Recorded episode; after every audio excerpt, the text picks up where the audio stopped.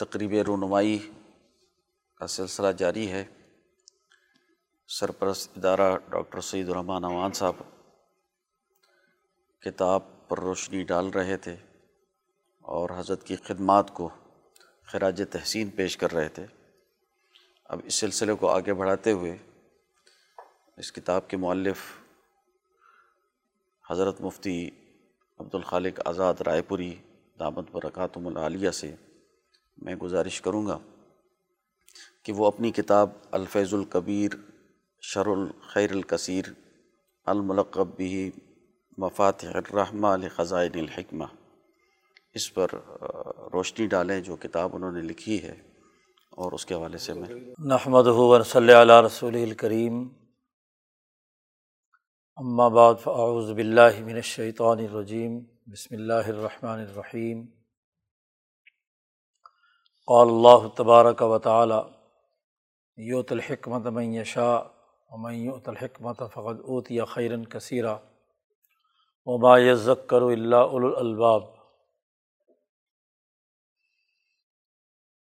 وقال النبی صلی اللہ علیہ وسلم، کانت بنو اسرائیل تسوسحم الانبیاء علامہ حلق نبی خلف نبی آخر۔ علالہ نبی آبادی سیقون خلفاء فیکسرون۔ وقال النبی صلی اللہ علیہ وسلم، لا تزال طائفتم من امتی قائمین علی الحق، لا یضرهم من خالفهم صدق اللہ مولان العظیم و صدق رسول النبی الکریم۔ معزز دوستو ہم حضرت الامام شاہ ولی اللہ دہلوی رحمۃ اللہ علیہ کی اس عظیم الشان کتاب الخیر الکثیر کی تقریب رونمائی میں شریک ہے اس تقریب کا بنیادی مقصد یہ ہے کہ حضرت الامام شاہ ولی اللہ دہلوی کے علوم و افکار کی نشر و اشاعت اور اس کے فروغ اور پھیلاؤ کے لیے ہم سب مل کر اجتماعی جد وجہد اور کوشش کریں۔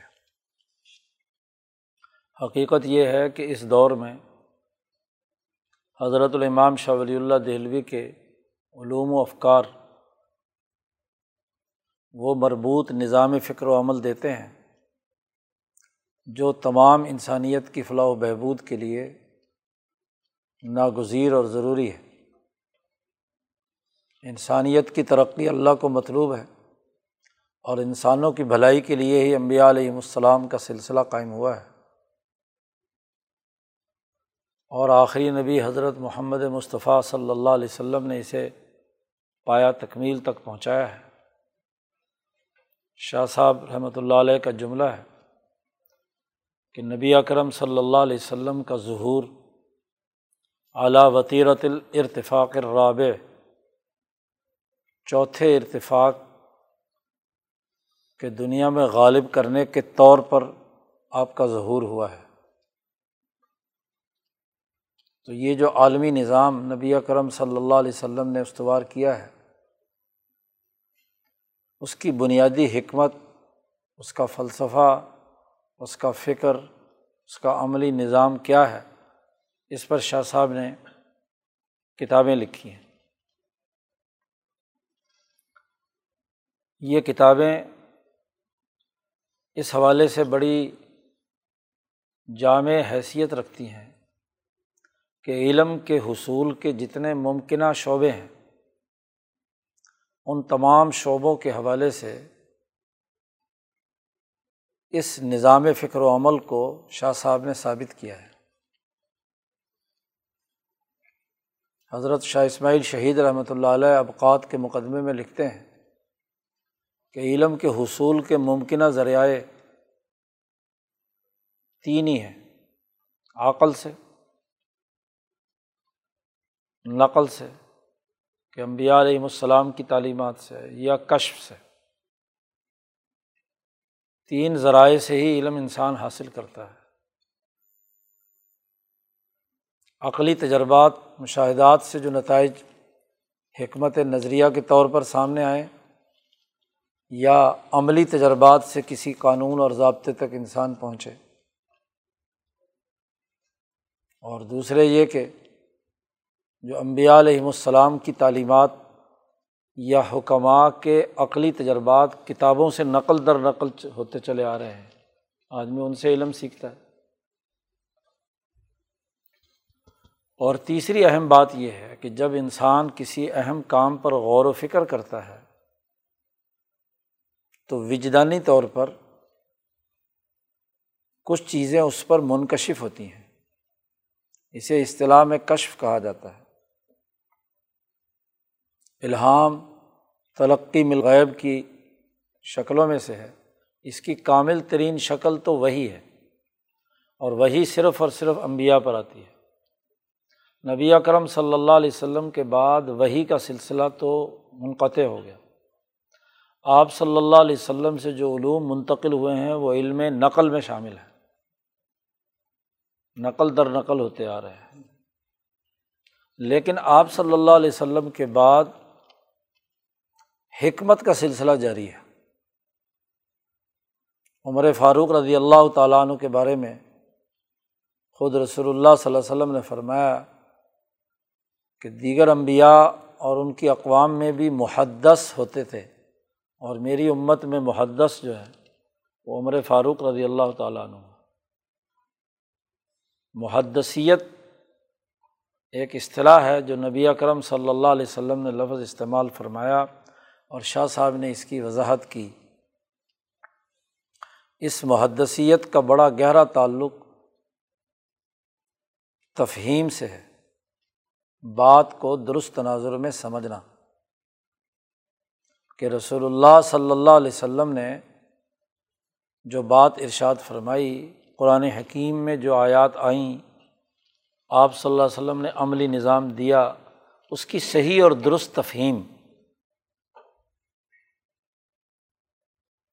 تفہیم اور محدثیت دونوں چیزوں کو شاہ صاحب نے لازم و ملزوم قرار دیا ہے۔ تفہیم کا نام ہے محدث ہونا۔ اسی لیے شاہ صاحب نے اس کی تائید میں قرآن حکیم کی آیت کا استعمال کیا ہے کہ ففا ہم نہا سلیمان ایک وقوع جو مدعی اور مدعا علیہ کے درمیان ہوا، جس پر حضرت داود علیہ السلام ایک فیصلہ بھی کر چکے ہیں۔ وقت کے نبی داود علیہ السلام ہیں اور سلیمان علیہ السلام نے اس معاملے کی نوعیت سمجھ لی۔ بظاہر دعویٰ دونوں خواتین کا ہے کہ بچہ میرا ہے۔ جیسا کہ حدیث میں دلائل اور چرب زبانی کی بنیاد پر ایک خاتون غالب آ جاتی ہے۔ لیکن معاملے کی نوعیت کو سلیمان علیہ السلام نے سمجھا اور انہوں نے کہا کہ ایسے کرتے ہیں کہ اس بچے کو تم دونوں میں آدھا آدھا تقسیم کر دیتے ہیں۔ جس کا حقیقی بچہ نہیں تھا وہ چپ رہی۔ اور جس کا واقعات وہ بچہ تھا تو اس نے کہا کہ نہیں نہیں نہیں۔ اسی کا بچہ اسی کو دے دو۔ تو اس عملی پہلو سے انہوں نے سمجھ لیا کہ اصل اس بچے کی ماں کون سی ہے۔ اس کو تفہیم کہتے ہیں۔ نبی اکرم صلی اللہ علیہ وسلم کے بعد نبوت کا دروازہ بند ہے، لیکن حکمت اور تفہیم کا دروازہ کھلا ہے۔ تو یہ تفہیم اور حکمت یہ بڑی اہم چیزیں ہیں۔ شاہ صاحب کی کتابوں میں نبی اکرم صلی اللہ علیہ وسلم کی کی گئی جدوجہد اور کوشش، قرآن حکیم کے احکامات اور آپ صلی اللہ علیہ وسلم کی زبان مبارک سے نکلنے والی احادیث اور ایک کائنات کے حقائق کے تناظر میں اس کی صحیح تفہیم۔ یہ شاہ صاحب کا کمال ہے۔ وہ حکمت نظریہ کے شعبوں سے تعلق رکھتی ہو۔ حکمت نظریہ کی جو ذیلی قسمیں بیان کی جاتی ہیں، اس میں حکمت الہیہ بھی ہے۔ حکمت طبعیہ بھی ہے۔ تو خواہ وہ طبیعتی قوانین ہوں، اس کے تجربات سے جو آپ معلوم سے مجہول تک پہنچنے کا عمل کرتے ہیں، یا الہیات سے متعلق جو امور ہیں، وہ بھی اس دائرے میں داخل ہے تو اس کی صحیح تفہیم کیا ہے؟ اس کا صحیح فہم کیا ہے؟ اس کا شعور کیا ہے؟ اسی طریقے سے جو حکمت عملیہ ہے جس کی ذیلی اقسام قدیم زمانے سے چلی آ رہی ہیں، تین ہے ایک کا تعلق تہذیب الاخلاق سے ہے کہ خود نفس انسانی اور اس کے تقاضے کیا ہیں، اس کو کن بنیادوں پر مہذب ہونا چاہیے، اخلاقیات کیا ہیں۔ دوسرا، حکمت عملیہ کا بڑا گہرا تعلق تدبیر المنزل یعنی گھریلو نظام ارتفاق ثانی، ارتفاق ثالث سیاست المدینہ خواب و قومی ہو یا بین الاقوامی ہو۔ حکمت عملیہ کی باقی اقسام، جس میں عملی طور پر جو کام آنے والے علوم ہیں، جس کو علم ریاضی کہا جاتا ہے، اور اس کے ذیل میں علم حیت ہے، ہندسہ ہے، وغیرہ وغیرہ۔ تو یہ جو عملی نوعیت کے معاملات ہیں، ان کی صحیح تفہیم کہ ان کو کیسے حل کرنا ہے؟ یہ اہم ترین سوال ہے شاہ صاحب کے سامنے۔ اچھا اب اس کو حل کرنے کے لیے اوقلاء نے، جن میں حکمائے یونان سے لے کر حکمائے توران اور حکمہ صوفیہ وغیرہ نے بیان کیا ہے، جو عقلی تجربات سے۔ امبیا علیہم السلام تورات، انجیل، زبور سے لے کر قرآن حکیم تک، یا امبیا علیہم السلام کی احادیث اور ان کی روایات، یہ نقلیات میں شمار ہوتی ہیں۔ کشفیات، جو اشراقی حکمہ سے لے کر صوفیہ کرام کے کشف اور الہام تک، جس میں خواب بھی شامل ہے اور باقی امور بھی چھ سات اقسام ہیں۔ تو ہر ایک نے کائنات کو سمجھنے کے لیے کسی نے صرف عقل کا سہارا لیا کہ بس عقلی طور پر جو کچھ ہمیں سمجھ میں آئے گا وہ بات صحیح ہوگی۔ کسی نے صرف نقل کا سہارا لیا کہ جو امبیا کی الفاظ ہیں یا آیات ہیں ان میں جو کچھ بیان کیا گیا ہے، بس ہم نے تو ان لفظی ترجموں اور مفاہیم سے ہم نے روح نبوت سمجھنی ہے یا اسلام سمجھنا ہے یا مذہب سمجھنا ہے، الفاظ سے۔ اور کسی نے جو کشف اور تصوف سے تعلق رکھنے والے تھے، انہوں نے کہا کہ جی ہمیں تو اپنے کشف سے جو مشاہدہ ہوتا ہے، تو ہم نے جو کائنات کی حقیقت معلوم کی ہے، ہم نے جو مسائل کو سمجھا ہے اپنے کشف اور الہام سے، بس وہی کافی ہے۔ شاہ صاحب کا کمال یہ ہے کہ انہوں نے ہزار سالہ دور میں ان تینوں شعبوں میں جتنے کام ہوئے تھے، ان تمام کو سامنے رکھ کر اپنی کتابوں میں ایک جامع فکر اور نظریہ پیش کیا ہے اور یہ بات واضح کی ہے کہ اوقلا نقلا اور کشفا، تینوں ہی سمجھ لو۔ تو یہ تینوں ایک حقیقت کے بارے میں معلوم کرنا چاہتے ہیں، کائنات۔ کائنات کے مسائل کے حوالے سے۔ تو یہ کیسے ممکن ہے کہ تینوں ٹکرا رہے ہوں، ایک دوسرے سے متضاد باتیں کر رہے ہوں؟ یا تو عقل میں خرابی ہے، یا نقل میں خرابی ہے، یا کشف میں خرابی ہے۔ کیونکہ جب کائنات ایک ہے، انسانیت ایک ہے، اس کے مسائل اور اس کے معاملات ایک ہیں، تو الگ الگ کیسے ہو سکتے ہیں؟ اگر تو یہ تینوں ایک بات پر متفق ہیں، علم کے ذرائع ہیں نا یہ تو صرف۔ تو ذریعہ علم تو اصل حقیقت تک پہنچنے کا واسطہ ہوتا ہے۔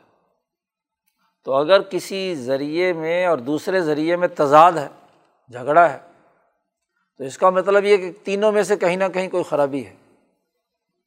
تو تفہیم کہیں گے یا محدثیت کہیں گے اس بات کو کہ وہ اپنے فہم و شعور سے یہ سمجھے کہ عقل والا بیٹھ کر کہاں بات کر رہا ہے؟ یا اس سے کہاں کوتاہی یا کون سی چیز اس کی نظر سے نہیں گزری؟ نقل والے میں کیا خرابی ممکنہ ہے؟ کہ وہ نقل کرنے میں کہیں نہ کہیں کوئی الجھاؤ پیدا ہو گیا، راوی ضعیف ہے، کمزور ہے ہاں جی اس حوالے سے بحث ہوگی۔ اسی طرح کشف وہ بھی صلاحیتوں کے اعتبار سے فرق پڑ جاتا ہے۔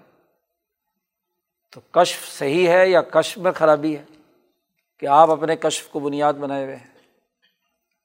تو دین اسلام کا جو جامع نظام جسے غالب کرنے کے لیے رسول اللہ صلی اللہ علیہ وسلم تشریف لائے تھے، اس دین کی تعلیمات چونکہ اللہ کی طرف سے آئی ہیں، اس لیے عقل، کشف اور نقل تینوں چیزوں کے تناظر میں وہ بالکل صحیح ہے۔ اس میں کوئی تضاد نہیں ہے۔ تضاد ذرائع علم میں ہو سکتا ہے۔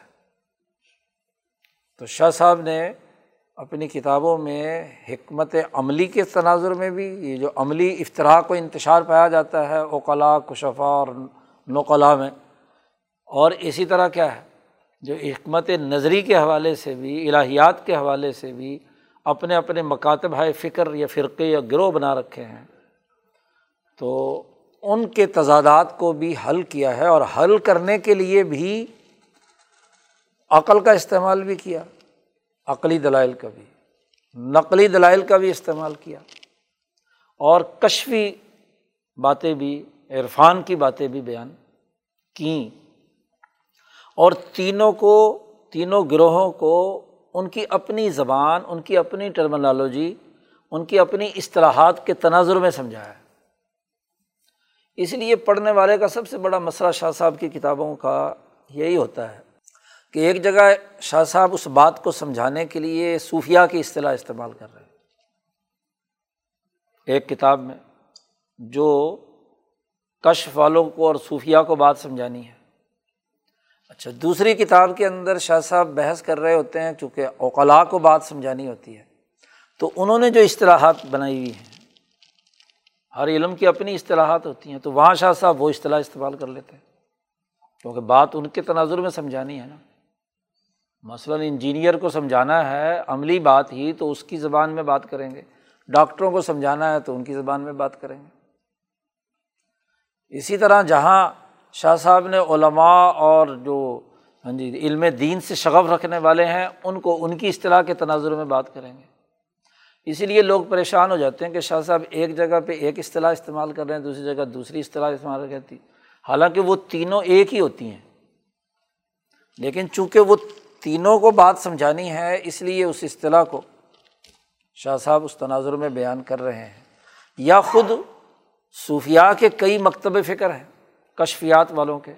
محدین ابن عربی کا الگ ہے، حضرت مجد الفسانی کا الگ ہے۔ تو دونوں نے اپنی اپنی اصطلاحات وضع کی ہیں۔ تو شاہ صاحب ان دونوں کو اکٹھا کر کے بیان کر دیتے ہیں کہ جی تم چاہے یہ اصطلاح استعمال کر لو یا یہ استعمال کر لو مطلب ایک ہی ہے۔ یا محدثین کے اندر بھی مختلف محدثین کی جو اصطلاحی اصطلاحات ہیں، وہ کچھ تھوڑی تھوڑی مختلف ہیں، تو یہ استعمال کر لو یا یہ استعمال کر لو۔ ایسے ہی حکمہ میں اگر جائیں تو وہاں بھی مشائین میں خود ارستو افلاطون اور بعد والے لوگ جو ہیں ان کے درمیان اصطلاحات کا فرق ہے۔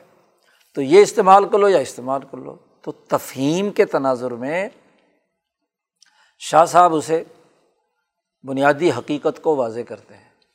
اس کتاب کی بڑی بنیادی خصوصیت یہ ہے کہ شاہ صاحب نے اسے دس خزانوں میں تقسیم کیا ہے۔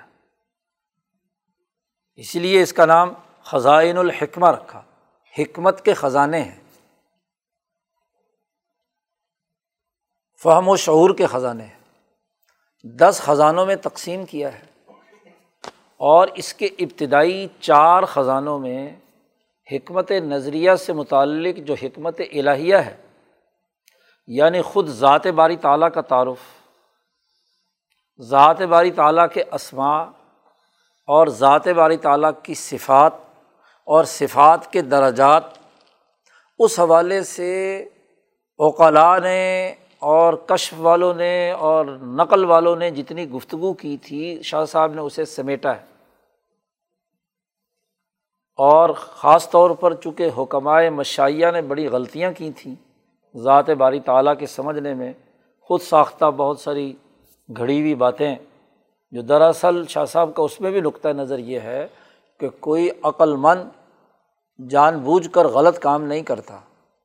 یہ تو جیسے امبیا کی تعلیمات میں بعد والوں نے تحریفات کی ہیں تو رات صحیح کتاب تھی، بعد والوں نے تحریفات کر دی۔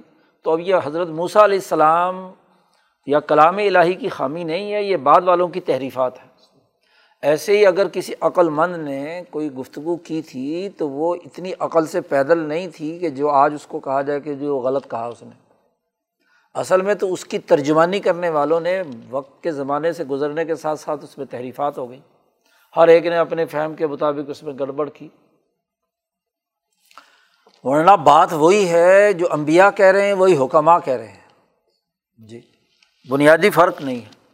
تو ذات باری تعلیٰ اور اسما اور آپ کی صفات جو ہے ان کی درجہ بندی کی ہے۔ بڑی جامعت کے ساتھ کہ اسمائے بدعیہ کیا ہیں، ابتدائی اسما کون سے ہیں، جس سے کائنات وجود میں آئی ہے۔ ابتدا میں اور وہ اسما جو عودیہ بعد میں ہاں جی بار بار جو اس پوری کائنات کے سسٹم کو چلا رہے ہیں، وہ کون سے ہیں؟ یہ بڑی اہم اسماع الحسنہ پر بڑی اہم بحث ہے یہ۔ شاہ صاحب نے ایک گفتگو کی تھی ہاں جی الفوظ القبیر کے اندر، کہ مجھے جو علوم دیے گئے ہیں، ان میں ایک علم اسماعیل حسنہ ہے۔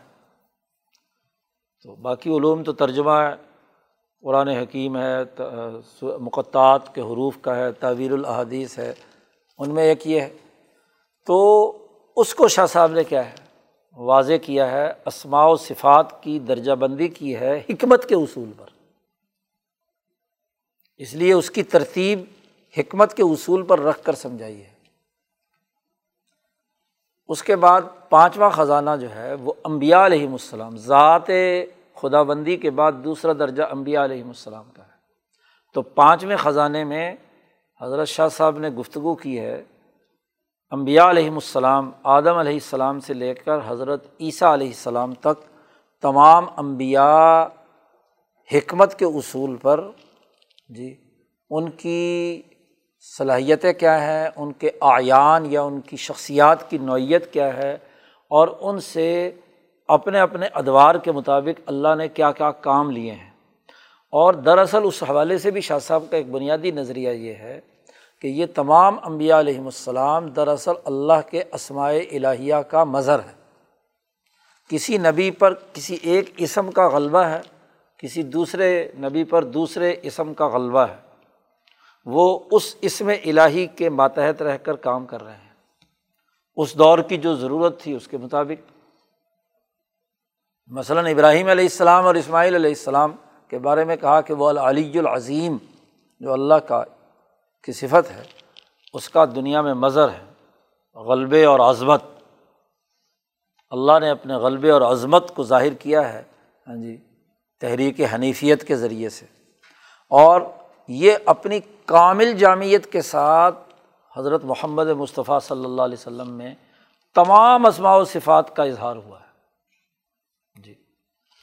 تو پانچویں خزانے میں شاہ صاحب نے امبیا علیہم السلام کی جو شخصیات اور ان کے کاموں کی نوعیت ہے، اسے بیان کیا ہے کہ کس نبی پر کس اسم کے زیر اثر ارتفاقات کیسے بنے اور علوم کیسے وجود میں آئے۔ اظہار کیسے ہوا؟ علوم کا جو علوم اللہ سے جوڑنے والے تھے اور ارتفاقات کا نظام کیسا بنایا۔ ہے جی۔ انسانوں کے علمی مسائل کیسے حل کیے؟ ادریس علیہ السلام نے ہاں جی کون کون سے علوم کس اسم کے تحت ہاں جی دریافت فرمائے، علوم طبیعہ علم نجوم ہاں جی باقی جو علوم ہیں، علوم الہیہ، وہ انہوں نے مرتب کیے، پانچ چھ بنیادی علوم۔ اسی طرح باقی امبیا علیہم السلام نے اپنے اپنے ادوار میں جو علوم مرتب کیے ہیں تو ارتفاق راب نبی اکرم صلی اللہ علیہ وسلم کے زمانے میں ظاہر ہوا۔ ارتفاق سالس تک ان امبیا کی جد وجہد تھی اور خاص طور پر اتفاق سالس کا عملی نظام حضرت موسیٰ علیہ السلام نے بنایا۔ تو یہ امبیا علیہم السلام کی شخصیات اور ان کا بڑا جامع خلاصہ نپات اللہ۔ وہ شاہ صاحب نے یہاں اور وہ بھی انتہائی دقیق فلسفیانہ زبان میں ہے سمجھنے کے لیے کافی دماغ پر زور دینا پڑتا ہے۔ اس کے بعد چھٹا جو خزانہ ہے، اس میں صرف اور صرف حضرت محمد مصطفیٰ صلی اللہ علیہ وسلم کے کمالات بیان کیے ہیں اور بڑی جامعت نپے تلے انداز میں بیان کی ہے اور آپ صلی اللہ علیہ وسلم کی سیرت کا جو ارتقائی کردار ہے جی حکمت، عصمت اور قطبیت باطنیہ سے شروع کر کے بین الاقوامی غلب ارتفاق رابع تک اس کی بڑی بہترین ترتیب کے ساتھ کہ کس زمانے میں نبی اکرم صلی اللہ علیہ وسلم پر کس اسم الہی کا ظہور ہوا اور آپ نے اس کے ذریعے سے کیا کیا کام کیے۔ فتح خیبر سے شاہ صاحب یہاں تعارف کراتے ہیں کہ حضور صلی اللہ علیہ وسلم کی خلافت کا دور شروع ہو گیا۔ سب سے پہلا دور جو آپ صلی اللہ علیہ وسلم کی نبوت کا تھا وہ منظر تھے۔ انظار انضر عشیرت عقل اقربین اسی کو بنیاد بنا کر مولانا سندھی رحمۃ اللہ علیہ قرآن حکیم کی ترتیب نزولی بنائی ہے۔ ان کو سامنے رکھ کر کہ کون سی آیت مکی ہے اور کون سی مدنی ہے۔ یہ جو یہاں شاہ صاحب نے ایک بنیادی پیراڈائم بنا دیا، نبی اکرم صلی اللہ علیہ وسلم کی سیرت کے سمجھنے کا اس کی گویا کہ تفصیلات کے طور پر مولانا سندھی نے آگے بڑھ کر یہ کیا کہ آپ قرآن حکیم کو ترتیب نزولی کے تناظر میں سمجھ کر آپ صلی اللہ علیہ وسلم کی جو نظام بنانے کی جو ترتیب ہے وہ سامنے رہنی چاہیے کہ کب آپ نے دشمن کو للکار کر انظار کیا، جماعت تیار کی اور اس جماعت کو آگے تیرہ سالہ مکی دور میں کن کن مراحل سے جو جو آیا جس جس دور کی تھیں اس کے مطابق ترتیب نزولی بنائی اور پھر مدینہ منورہ جب آپ تشریف لائے تو وہاں کس کس غزوہ یا کس کس ٹرننگ پوائنٹ پر آپ صلی اللہ علیہ وسلم کی کون سی کیفیت ظاہر ہوئی؟ تو مختصر بات بیان کروں تو یہاں حضرت شاہ صاحب بیان کر رہے ہیں کہ فتح خیبر یا صلاح حدیبیہ، یہاں سے اب نبی کرم صلی اللہ علیہ وسلم بین الاقوامی خلیفہ ہے خلافت کے منصب پر آ گئے۔ جی مدینہ منورہ میں غزوہ بدر سے مدینہ کی ریاست کی تشکیل کا عمل ہے۔ اور پھر جیسے جیسے آگے آپ صلی اللہ علیہ وسلم کی تحریک کا ارتقاء ہوا ہے، تو خیبر جو ایک بہت دور جگہ تھی جس پر قبضہ کر کے نبی کرم صلی اللہ علیہ وسلم نے اسے آپ نے شامل کیا اور پھر مکہ فتح کیا، تو اس کا ایک عملی نظام وجود میں آ گیا۔ تو یہ ترتیب کمالات رسول صلی اللہ علیہ وسلم اس کی ترتیب کا ایک بنیادی نپات اللہ تعارف چھٹے خزانے میں کیا ہے۔ پھر نبوت نبی اکرم صلی اللہ علیہ وسلم دنیا سے تشریف لے گئے۔ اب اس کے بعد کے دور میں کیا ہوگا؟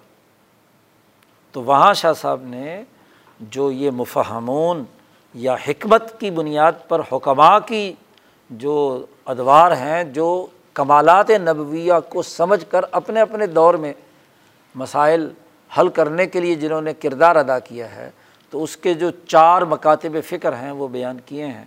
ہاں جی حکمائے ربانیین ہیں صوفیہ ہیں، اسی طرح دیگر لوگ جو ہیں، ان کے تمام کا تجزیہ کر کے حکمت کو بنیاد بنایا ہے کہ اصل بنیادی چیز حکمائے ربانیین ہے۔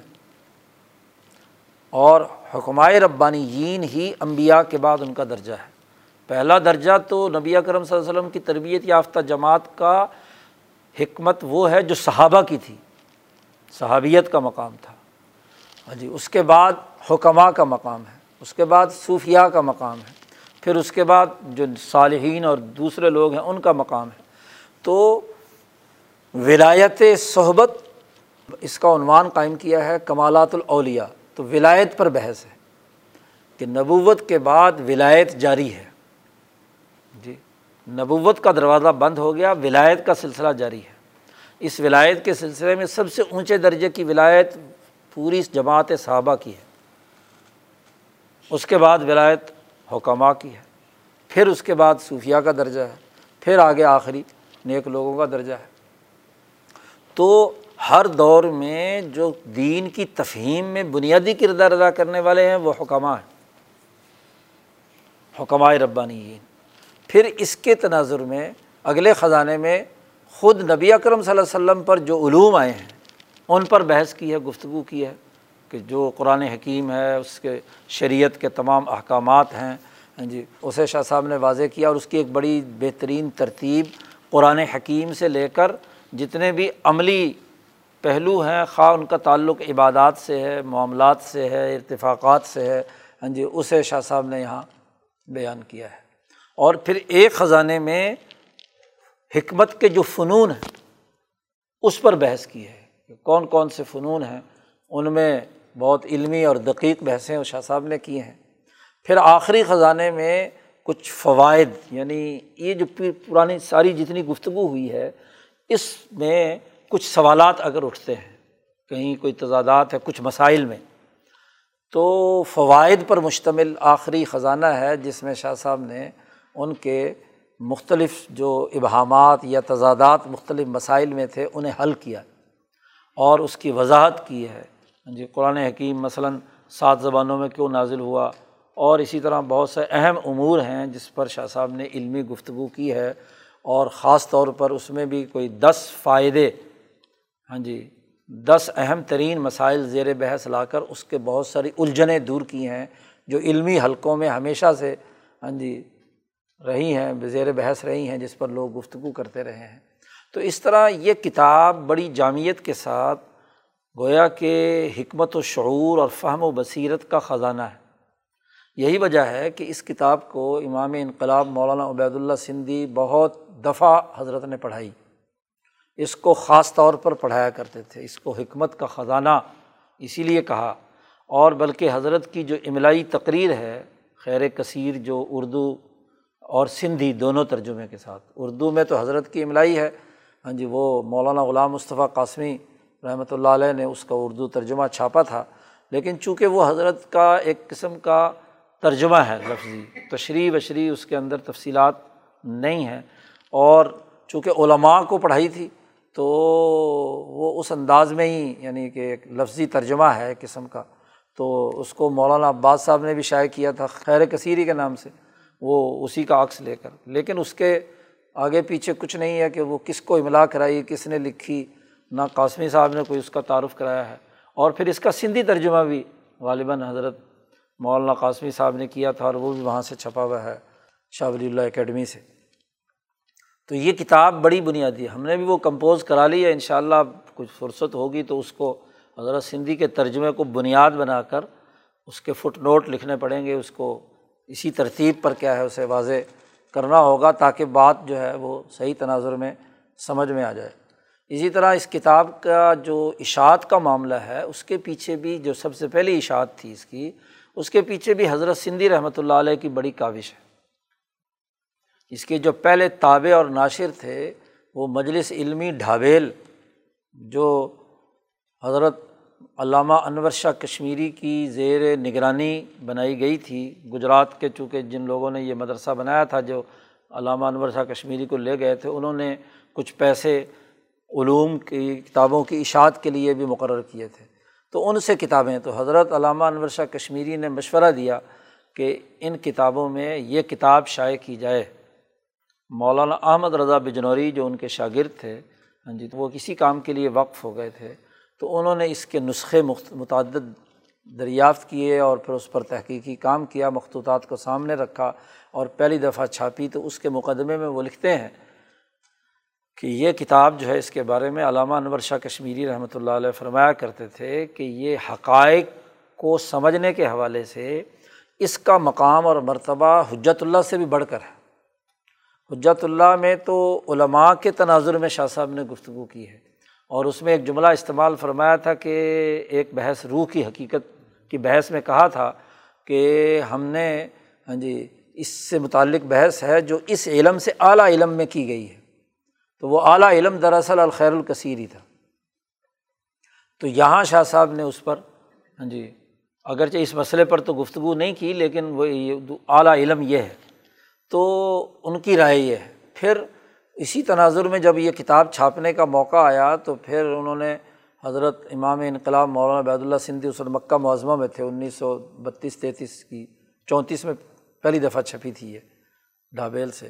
تو حضرت سندھی کو خط لکھا تو حضرت سندھی نے اس کا وہاں سے قلبی نسخہ مخطوطہ مرتب کرا کر بھیجا یہاں اور پھر ایک دو مخطوطے اور ملے ان کو تو اس کو سامنے رکھ کر مولانا احمد رضا بجنوری نے اس کی تحقیق کی اور وہ تو اس میں انہوں نے شکریہ ادا کیا ہے حضرت سندھی رحمۃ اللہ علیہ کا بھی اور علامہ انور شاہ کشمیری کا بھی کہ جن کی کہنے پر ہم نے یہ کتاب چھاپی ہے۔ چونکہ دونوں حضرت شاخ الند کے شاگرد ہیں، تو شاہ صاحب کے فکر کے حوالے سے تو متفق ہے تو یہ کتاب پہلی دفعہ وہاں چھپی۔ اس کے بعد سے اب تک یہ کتاب نہیں چھپی تھی۔ ایک پشاور سے ایک نسخہ بہت ہی اغلاط والا، بہت چھوٹی تختی والا ہاں جی وہ چھپا تھا۔ قاسمی صاحب کے یہاں سے بھی، اکیڈمی سے بھی یہ کتاب عربی متن کے ساتھ نہیں چھپی۔ ہاں جی وہ نسخہ تھا، کسی نے ویسے ہی کتابت کی تھی۔ ہاں جی تو وہ چھوٹے سائز میں، اور اس میں غلطیاں بھی بہت تھیں۔ تو وہ ہاں جی صرف یہ دو متبوعہ نسخے تھے۔ ہمارے پاس بھی اس کا جو مکہ مکرمہ کا نسخہ ہے، حضرت سندھی رحمۃ اللہ علیہ نے جس سے وہاں بھیجا تھا، وہ حرم مکی سے وہ پچھلے حضرت کے سفر میں بھی ہمیں مل گیا تھا، پھر مفتی عبدالقدیر صاحب بھی گئے تھے تو یہ بھی اسے لے کر آئے تھے، تو وہ ہم نے سامنے رکھا۔ پھر اس میں چونکہ تحقیقی کام اس درجے میں نہیں ہوا تھا، مولانا احمد رضا صاحب نے خود فرمایا تھا کہ بھائی میں نے کوشش تو کی ہے، لیکن بہت سارے مقامات مجھ سے بھی ہاں جی اس میں الفاظ کی جو تصحیحات ہے، اس کے اندر کچھ کمی رہ گئی۔ تو اسی لیے اس کے کئی نسخے اور کئی اس کے معاملات تھے۔ تو ماشاء اللہ اس کو ہم نے کوشش کی کہ اس کے اندر جو چیزیں ہیں وہ چھپیں، وہ درست ہو جائیں۔ اور اس میں مولانا مفتی عبدالقدیر صاحب نے بڑی ماشاء اللہ کاوش کی کہ ان غلطیوں کو پکڑا، تصحیفات کو پکڑا کہ یہ جملہ اصل میں بنتا کیا ہے۔ اور وہ جو کاتبین ہیں، نسخہ لکھنے والے جو ہیں، وہ انہوں نے اس کا کچھ سے کچھ بنا دیا۔